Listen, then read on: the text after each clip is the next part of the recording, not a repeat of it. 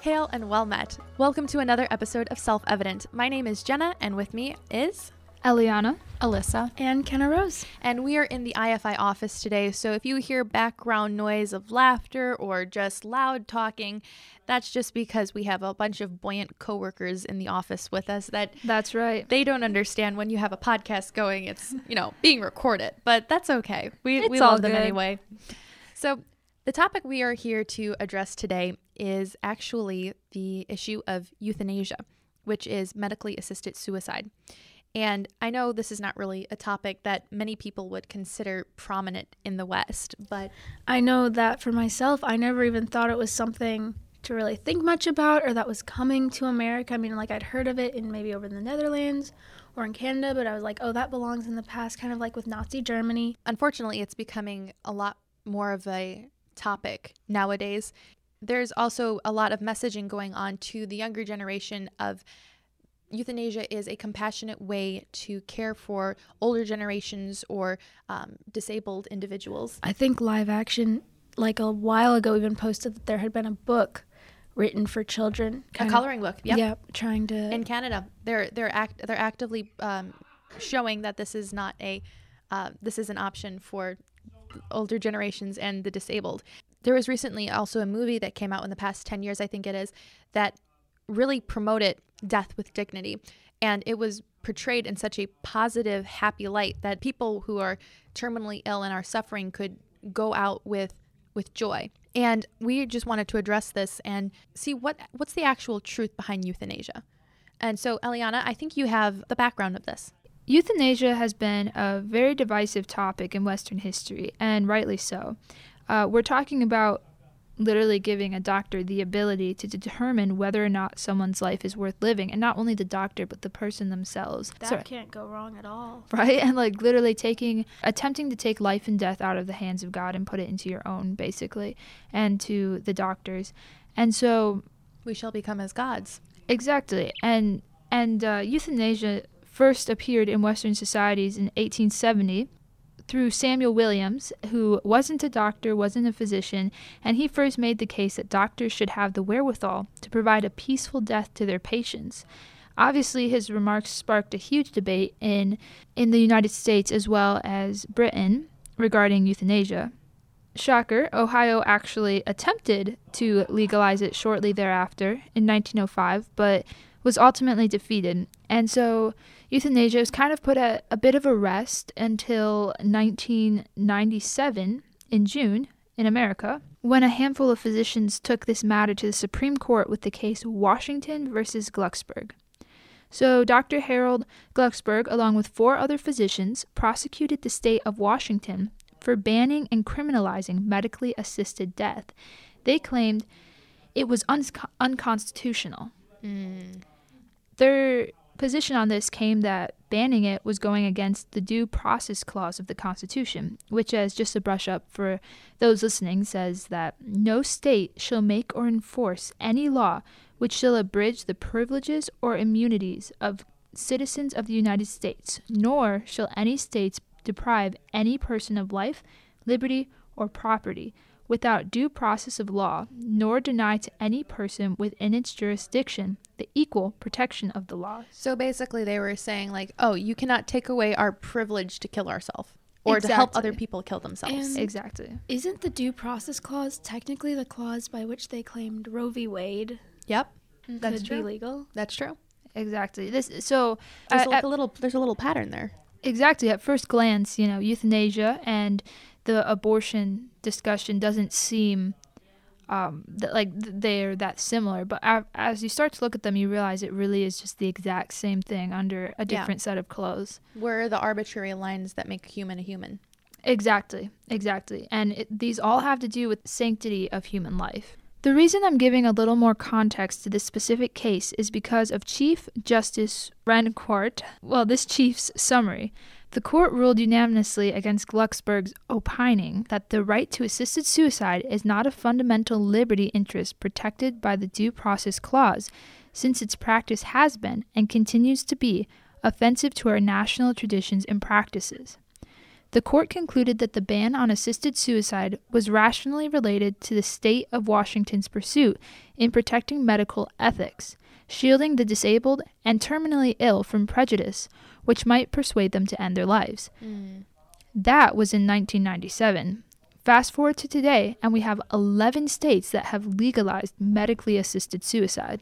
Okay, so states that their legislator has made a law about this is Colorado, Hawaii, Maine, District of Columbia, New Jersey, Which is not a state. which yet. is yes, right?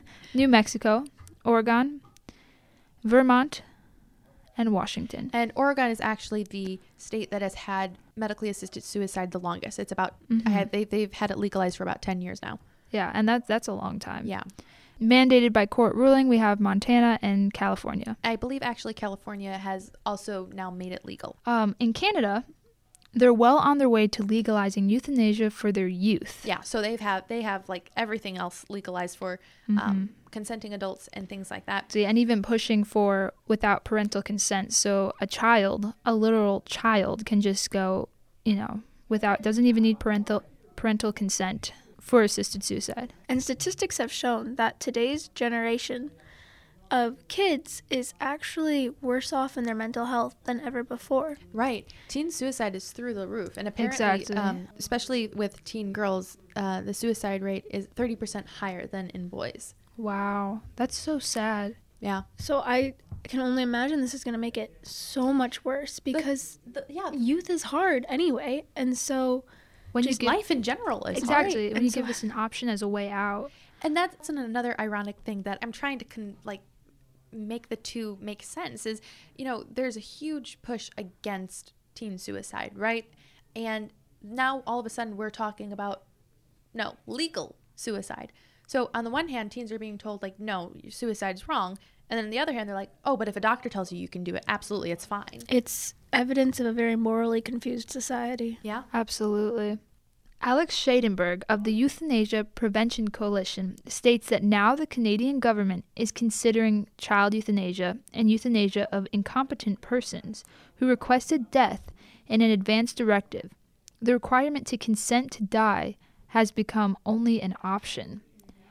And that is very scary to think about. And we've seen in the past that America seems to be just right behind Canada in a lot of these decisions. And so, um, like kind of was talking about earlier, we think of this as something that is so either futuristic or so in the past and doesn't even touch us. But then we realize that this is like right on our doorstep. It is literally knocking on our door. You know, actually, I read a story of. Do you know how euthanasia was started in Germany? A father contacted Hitler, who was the supreme leader at the time, and said, My son has been born missing part of his leg, part of his arm, and he's blind. My son is an idiot. The doctors can, are telling me that I can't kill him. Can you come help me, please? And so Hitler sent his own personal physician to examine the boy and then instructed the hospital to euthanize this child. Wow. And that was how euthanasia was started in Germany to kill off a special needs little boy. Yeah, and Nazi Germany um, came up with a hospital situation for euthanasia. So they would take um, kids with disabilities or learning issues, anything that brought, or the elderly, anything that brought difficulty to the family, they would take them to the special hospital and they would send letters to the family saying, you know, we're taking care of your your child, we're taking care of this person. Little did they know that they were going to a euthanasia camp. And that's kind of what started the concentration camps eventually was euthanasia. And then the family members would get letters in the mail saying that their loved one had passed away while in treatment, things like that. So everything in Nazi Germany started with a um, improper and demonic view of human life, who is able and who has the authority to take it. And like Eliana was saying, this is on our doorstep. This is what abortion is about that you have the right to end a human life just because it's in a location you don't like, just because it's a financial strain that you're not ready for, that that gives you the right to end human life. Same thing with euthanasia. If you have a family member that is really difficult to deal with due to physical issues, due to mental issues. Because, you know, life is hard for you, you now have the right to end that person's life. Yeah. Or if life is hard for you personally, you have the right to end your own life. That's totally okay. And pretty soon, that right or that right to die becomes the duty to die. Yeah, yeah. There was another story of a uh, 86 year old woman who was a dementia patient, and her son and daughter signed the um, medically assisted suicide for her, and then proceeded to hold her down because she was struggling against the injection as the doctor injected her. That is, it's heartbreaking. Is that consent? Absolutely not. And see, these new laws being created and these new laws being taken back and, and those sort of things and overtaken creates this environment where things like that are able and allowed to happen. Mm-hmm. And there's just, even if, even, I'm not saying that it is, but even if assisted suicide in and of itself was okay, it still opens the door to all of these other things that are just abominations and horrible. They always say that, oh, this is this is the last door we're opening. No, opening one door always leads to another. Exactly. It never ends. When I was a freshman, I was a psychology major. I am no longer a psychology major, but when I was, I studied a lot of human development. I studied a lot of human psychology and why people behave the way that they do. Um, what in our human nature makes us respond to certain stimuli, etc., etc. Anyway, the topic that came up in one of our classes had to do with human behavior and authority and followers, that we have this natural desire to follow, some to lead, things of that nature. Okay. And Nazi Germany was brought up because the question was raised how could soldiers, how could normal people do the things that they did to others? Like what in our what in our minds made or what in their minds made them submit to an authority figure that asked them to do such evil and torturous things to others. And it was called the Milgram experiment, and it was studied at Yale University in the 1960s. Um, it was called the Milgram experiment because psychologist Stanley Milgram conducted a series of obedience tests. And what he would do is he would put, you know, this doctor white robe on, and he would bring people in, and he would have a plant that he had, not an actual plant, but like a human plant that was in on the experiment, have him in another room and tell the person that they were experimenting on that when I tell you you're going to shock this person with a certain with a certain number of voltages for um, a stimuli experiment. That's what they told their their their subjects. Anyway, um, so they would do it because the doctor, the authority figure, told them to do it. And as the voltages got larger, the human plant would be instructed to scream or to say, please stop, etc., to push back against the experiment. And what you saw in the test subjects was they were getting really nervous that, wait, am I hurting someone? Is everything okay? And they would always turn to the doctor and say, is everything okay? Like, I don't want to hurt anyone. And the doctor would say, please proceed with the experiment. And that's all that the doctor would say. And what Stanley Milgram found is if there's an authority figure, if there's a doctor, if there's a sergeant, if there's something, if there's an In authority position- figure in a a position of position of authority, authority, yeah. people are likely, even if they're committing heinous acts, they're going to do it because it's human nature. Yeah, it's Exactly. con- it, you're considered like, oh, this person's telling me it's okay, so thus I'm my conscience is wrongly informed. Right. And that's what, and, you know, you might be wondering, Alyssa, why are you bringing up a subject of, you know, a psychology test that was run in the 1960s?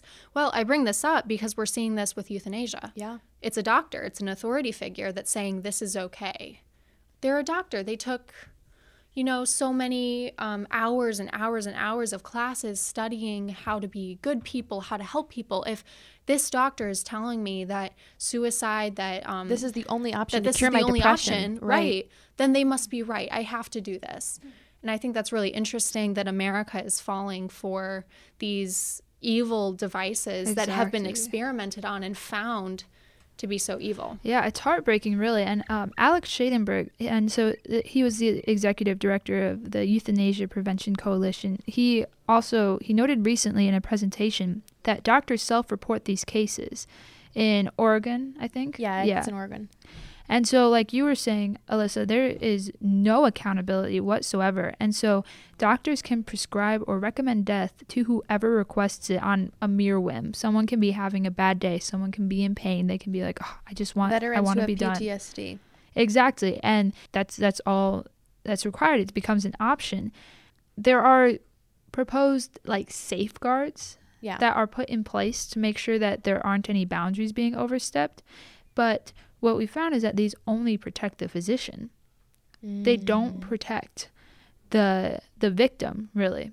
And so according to more research done by the Euthanasia Prevention Coalition, assisted death laws are designed to protect the physician or another who is willing to participate. These laws do not provide effective oversight and protection for the person who is being killed. These safeguards are designed to sell the legalization of assisted death to politicians who have concerns about killing, but they include exceptions that are wide enough to drive a hearse through. no pun intended. That's right. The state of Oregon was the first jurisdiction to legalize assisted death in 1997. The assisted suicide lobby did not challenge the safeguards in the law because they wanted to convince other jurisdictions that there is no slippery slope. And you're doing quotation marks. I am doing that's right. I am doing quotation marks. However, in 2019, the assisted suicide lobby announced that the problem with assisted suicide laws is the restrictions. And this is when we see things start to um, kind of go downhill. And that one door open, we walk into, so they start to go to the next door. It, it doesn't end. And when your moral boundary is whatever you feel like and whatever you think, there really is no limit to how far you can extend that line. That's right. That year, the Oregon legislature removed the 15 day waiting period. And real quickly, the 15 day waiting period is if someone um, requests a medically assisted suicide um, and the doctor confirms them. So there's like a whole process that the person has to go through. They have to be analyzed uh, by a doctor, they have to be analyzed by a psychiatrist. And if they all get the green light, like, oh, yes, your life is not worth living. Here, we can pass you on, you can go die.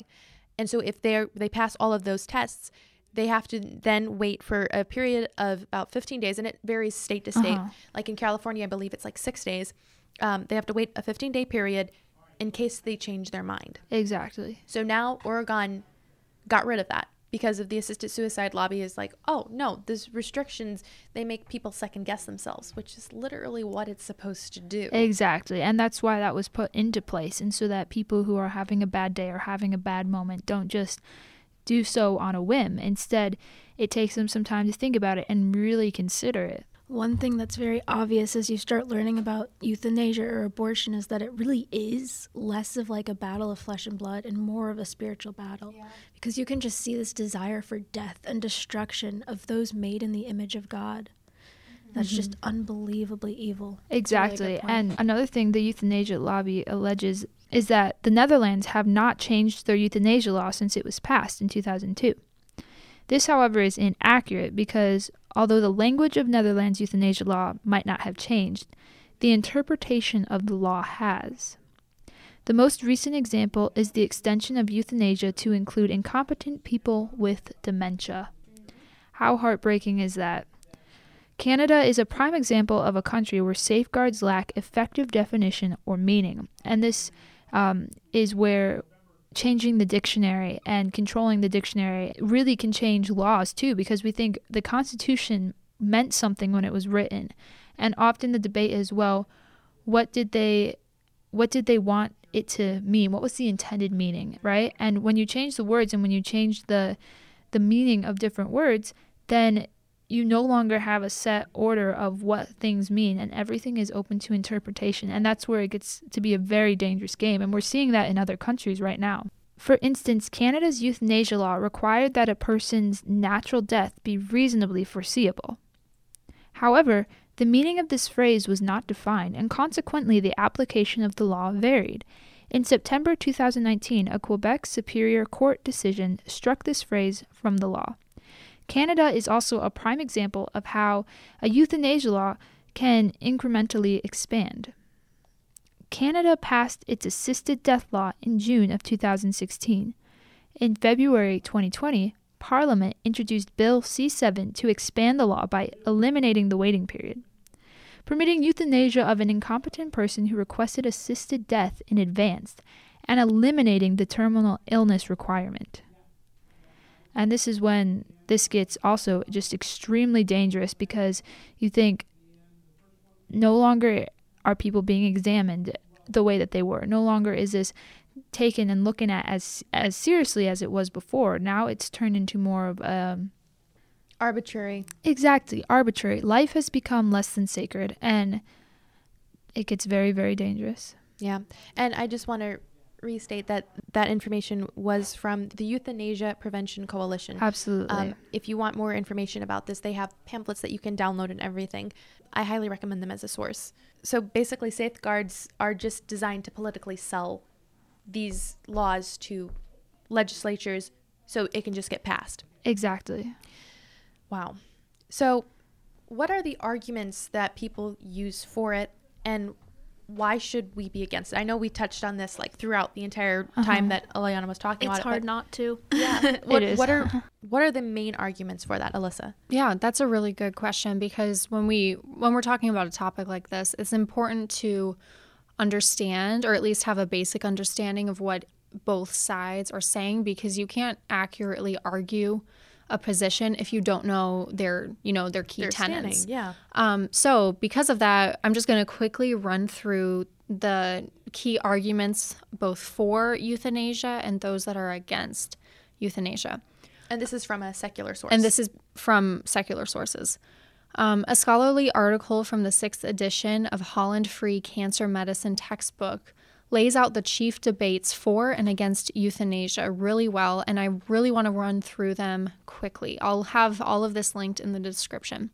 Quote Individuals have different values and goals in life. We protect patient autonomy by permitting patients to pursue their goals. A proper death is an essential part of a person's goals and values as any other choice. Hence, to respect patients' autonomy, we must respect patients' wishes regarding the manner and timing of their death through euthanasia. okay. So basically, what they're saying is it's their body, their choice. They can decide. Doesn't that sound vaguely familiar? I feel I like I've heard that know. somewhere, I huh? don't know. Yeah. so what's the second argument for euthanasia? Second, it is argued that for some patients, the dying process inflicts significant pain and suffering, and that mm. euthanasia, or PAS, may relieve them of these burdens. Hence, euthanasia or PAS, which is physician assisted suicide, furthers beneficence or the well being of sick patients. Mm-hmm. Indeed, for some people, just knowing there is the possibility of having euthanasia or PAS may be psychologically beneficial, even if they never use these interventions. Which is such a straw man argument too. You know. I just think it's so interesting. It's like, oh, I can endure this pain. In if I don't want to have this pain, I can just kill myself. Mm-hmm. It's so opposite of the Christian view of life because the Christian view of life is that there will be pain in this life and there will be suffering, but we can get through it by looking ahead to Christ because we know we have life after death and we know there's a purpose and a reason for the pain. So Yeah. you can just see how absolutely opposite the Christian worldview these arguments are Yeah. and how And- sad it is. and we'll get to more of that of those biblical arguments later. But I think um, what a secular, um, another secular argument for that is, well, why endure suffering when you can just eliminate it altogether right now?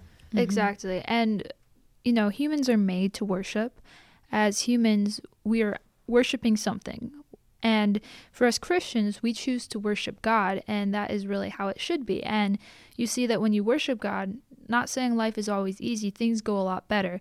The problem is, is in a godless society, is instead of having God on the throne, people put themselves on the throne.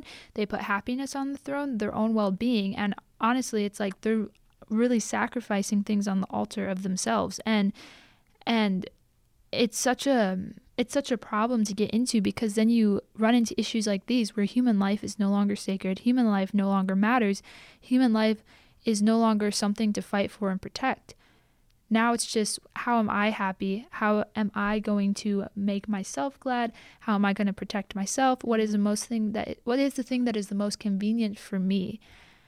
And it's very heartbreaking, especially for people in this world who um, are elderly or who are less fortunate than others. And uh, yeah, it's very, very sad. Mm-hmm. What's the third argument? Third, proponents argue that euthanasia is morally indistinguishable from the accepted practices of withholding and withdrawing life sustaining care. This is because the final result, the death of a patient, is the same in either scenario, and because there is no moral difference between acts of omission and acts of commission.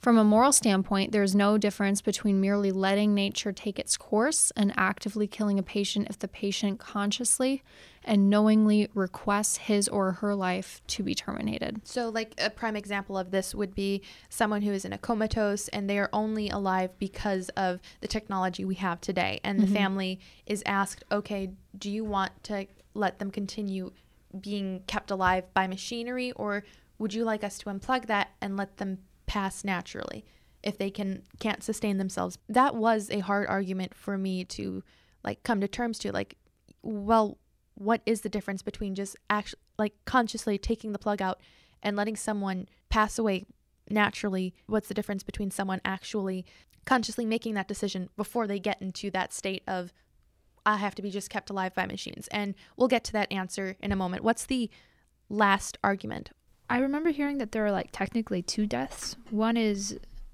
when it comes to life support, one is like the physical death, and then there's another.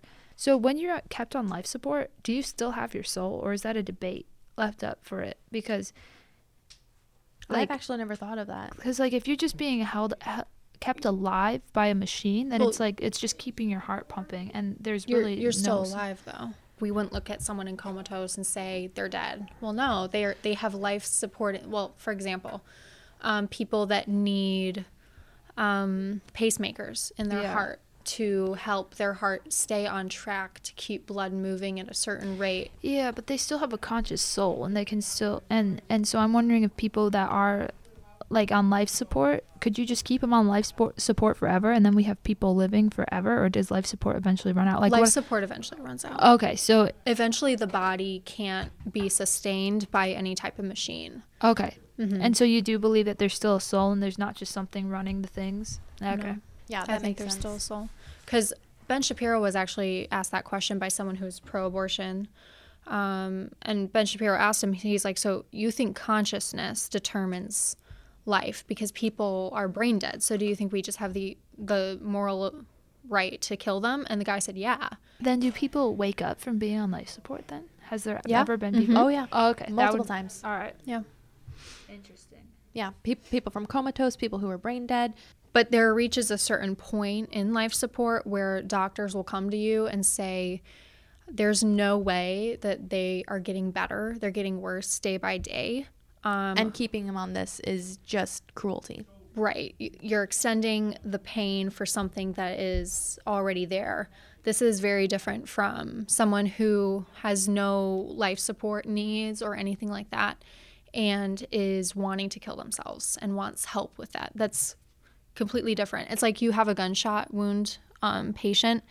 It's very like their sin of commission and omission. I think they're using biblical terms to try to make their point, and they're failing very badly because if you have a person who has a gunshot wound in a very vital organ Yeah. of their heart, and you as a paramedic, you holding a cloth or something or trying to stop the bleeding is very different, even though they're still bleeding out and stuff like that. It's very different from you just standing there and saying, well, they're going to die anyway. Right. I'm not going to do anything. I'm just going to stand here. Right. Well, they're dying, but you're at least trying to ease the suffering and pain. That's kind of what life support does. And that's actually a problem I have with um, Ben Shapiro and the other Daily Wire people is that they'll say, like, not everyone believes in God or religion, And so we don't We're not going to talk. It's like I would never be a good. They'll they would never hire me because I'd be one of those people that says I don't care if you believe in God or not. I believe in you're accountable to Him. Yeah, either I, way. I've I've given the example before, but Pastor Wilson has the example of like you're being robbed at gunpoint, and you tell the thief, like, "Oh, I'm I'm sorry, I don't believe in your gun. You can't use that. like, "Oh, and the robber's like, oh, Oh, I, I didn't so know that."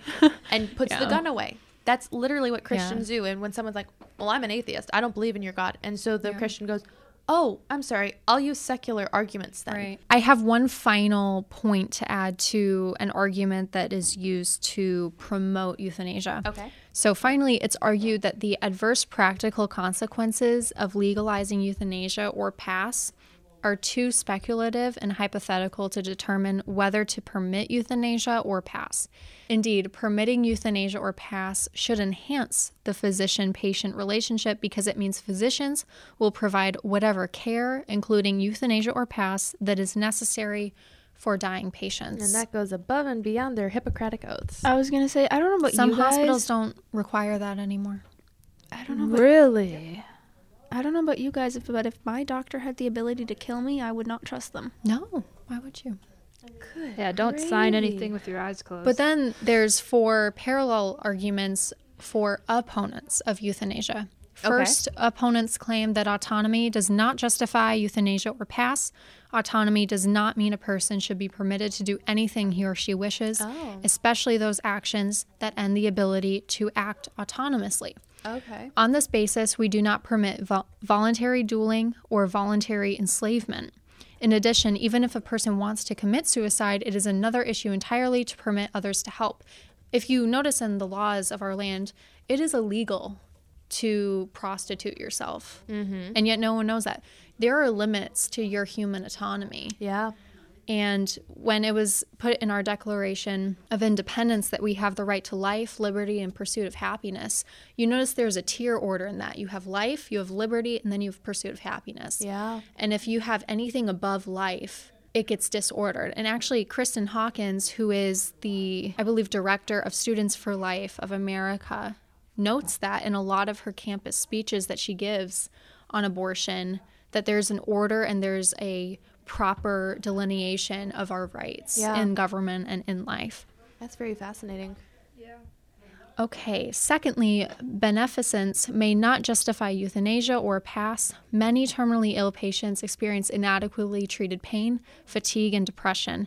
If we treated these symptoms adequately, few people would have extreme pain and suffering that would justify euthanasia or PAS. Mm.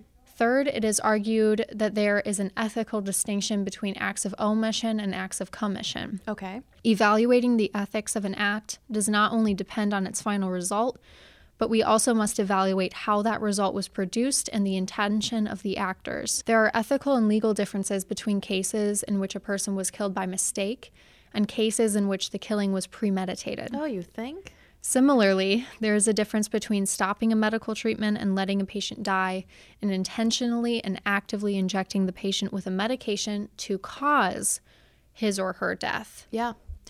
Let's go back to that. There, that was a true story about the dementia patient who was literally struggling against her son and daughter who had decided her life wasn't worth living anymore as mm-hmm. the doctor injected her with these drug cocktails. It's sort of like so that's it's the idea of the ends justify the means.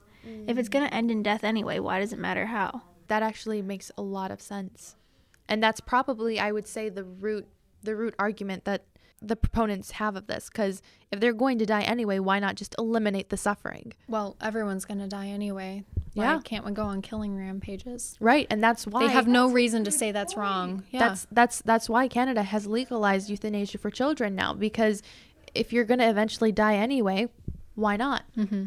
Exactly. I mean, technically, everyone's terminally ill in like life Yeah. Yeah. idea. As soon as you're born. Okay, I have one more point on what opponents say against euthanasia. So they say, or opponents note a variety of adverse consequences that might result from legalizing euthanasia or PAS, including disruption of the physician patient relationship. Yeah, like what Kenna said earlier, if my doctor has the ability to kill me, why on earth would I trust him? Exactly.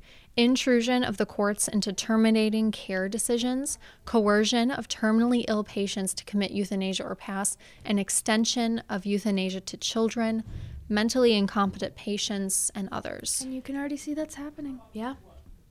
I I also want to point out like for example with older um with the older generation, for example, my piano teacher was in her late 80s And as she got older in age, she was eventually kind of confined to her house because she needed high flow oxygen.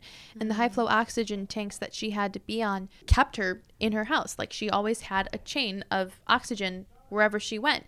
And so for the last two years of her life, she was confined to her home unless, like, except for like short outings with family and stuff like that.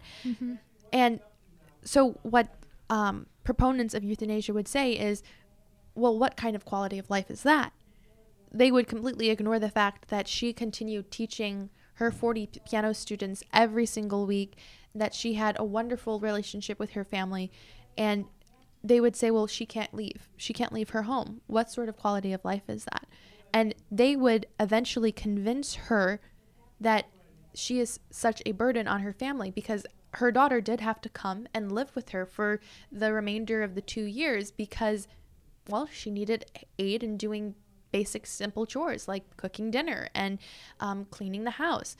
And so a, a euthanasia doctor would say to her, like, well, why would you put yourself on your daughter like that? She has her she has these this her life ahead of you. How long how long are you going to be sticking around and putting a crimp in her style? And someone like my piano teacher would have been like, "Oh my gosh, you're right. I am hurting my daughter's quality of life. I- I'm going to be going anyway, so why not just quicken the quicken up the procedure?" which is so heartbreaking because when you look at things through a very anal- analytic view and in a very analytic lens, you don't see just how much love everybody has for her, how much love um, her family had for her, how much love she had for her family, and it's like to say that that life is not worth value is so so sad. Yeah. And I want to go now to the actual um, etymology of the word euthanasia. And according to the online etymology dictionary, which, by the way, that's such a fascinating site to go on, um, euthanasia means a gentle, easy, happy death. And euthanasia in the United States is performed with a combination of multiple drugs, which the patient can either inject or swallow in pill form. And that is supposed to slip the patient into a coma and peacefully halt their ability to breathe. And so I wanted to just go through that and see if that is actually what doctors are helping their patients find. In a 2017 article by USA Today, the reporter reveals the different drug cocktails medical professionals have been using under death with dignity laws in different states.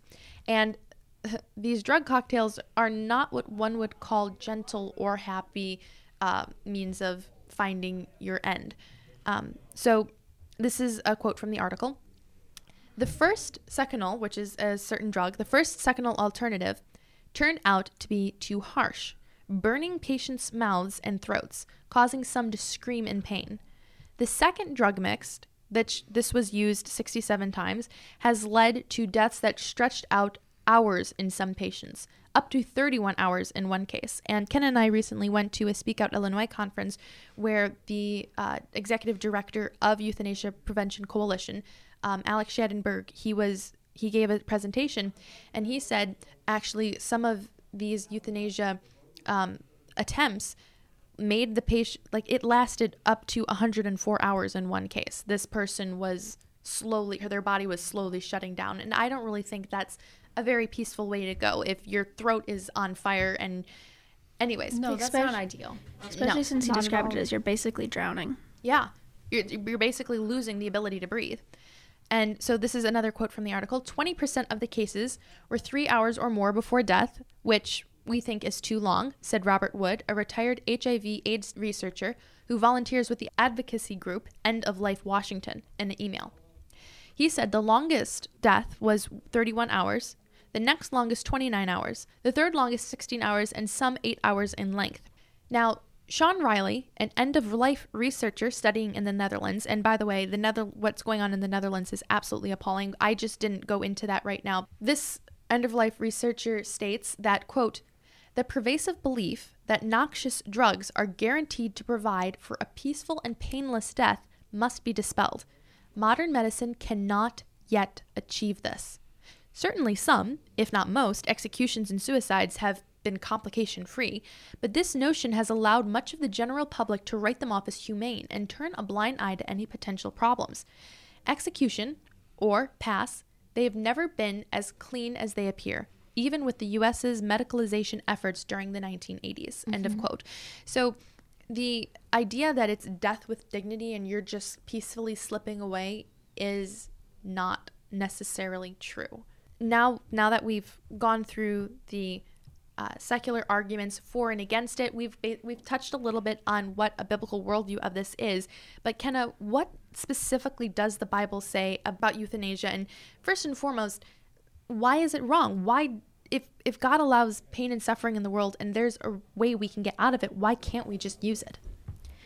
I feel like the first thing you notice when reading through the reasons they want to allow PAS or euthanasia is because of the fact that it's hard, life hurts, and they don't really want to deal with it. When you come at it from a biblical worldview, we know that life is hard. Back in the Garden of Eden, humanity separated themselves from a relationship with God. Nothing is going to be easy after we declare ourselves enemies of the creator of the universe. And for those who are Christians and have a right relationship with God, we know that there's still going to be hard things in the world because of the fact that this world is under the dominion of the enemy who wants pretty much the death of everything God created.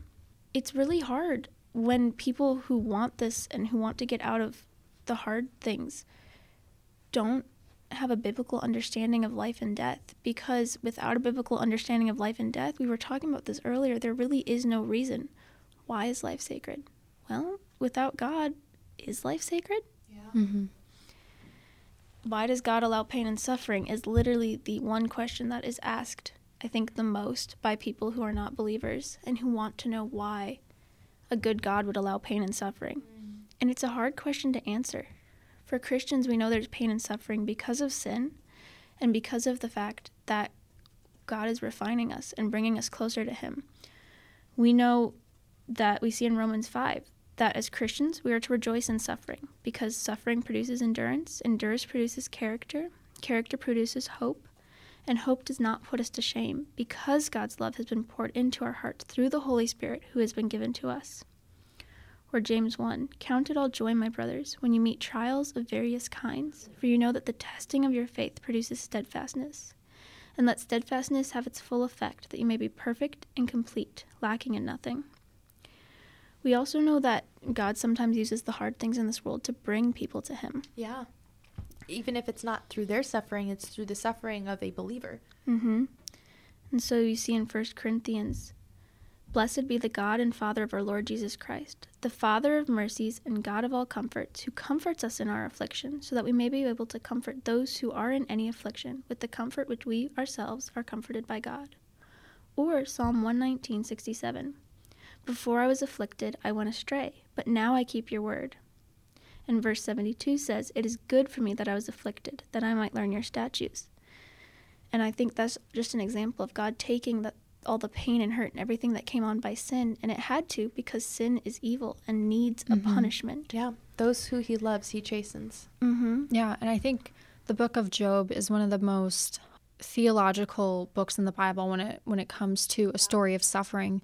You have this man that was righteous in God's eyes and yet God allowed Satan to afflict him with so many trials, with so many devastations in his life and Job gets to the point where he says, "Why? Why God? Why did you allow this to happen to me? Did I what did I do to inherit such devastation what is there something that i did because his friends were telling him that it was something he did and that got in his head and i think god's answer is very interesting for believers to really take hold of god's answer to job is essentially that job you're asking the wrong question the question isn't why did i allow this the question is who who are you holding on to and in in the midst of trials we don't know what God is producing in us. Sometimes we do know. Sometimes it's endurance. Sometimes it's patience.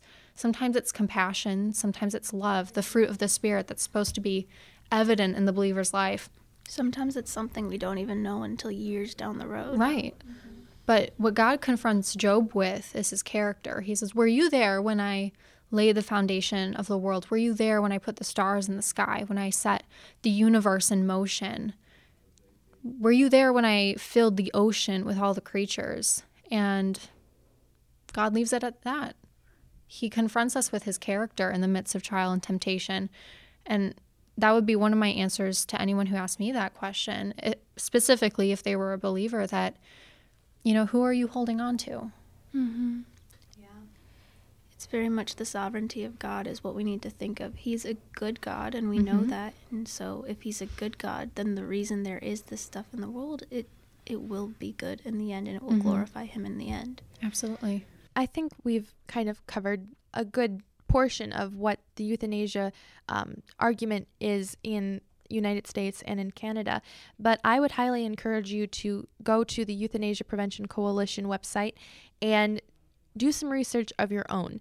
In conclusion, here are five reasons from the Euthanasia Prevention Coalition why medically assisted suicide shouldn't even be on the table. Firstly, it involves causing a person's death, and society should never allow one person to kill another. Uh, safeguards only protect the physician, they do not protect vulnerable people. Third, it is fundamentally incompatible with the physician's role as healer. Fourth, doctors are fallible. They can make medical errors and misdiagnose conditions. They are humans, after all. And finally, legalization pressures physicians who then pressure patients. What begins as a choice, like Kenna pointed out earlier, what begins as a choice to kill or a choice to die becomes a pressure to kill and a pressure to die. Thank you so much for uh, tuning in. I hope that this heavy episode was informative in some way. And until we meet again, let us firmly rely on the protection of divine providence. And let us remember that the care of human life and happiness, and not their destruction, is the first and only legitimate object of good government. And that's by and that's a quote by Thomas Jefferson. This is self-evident.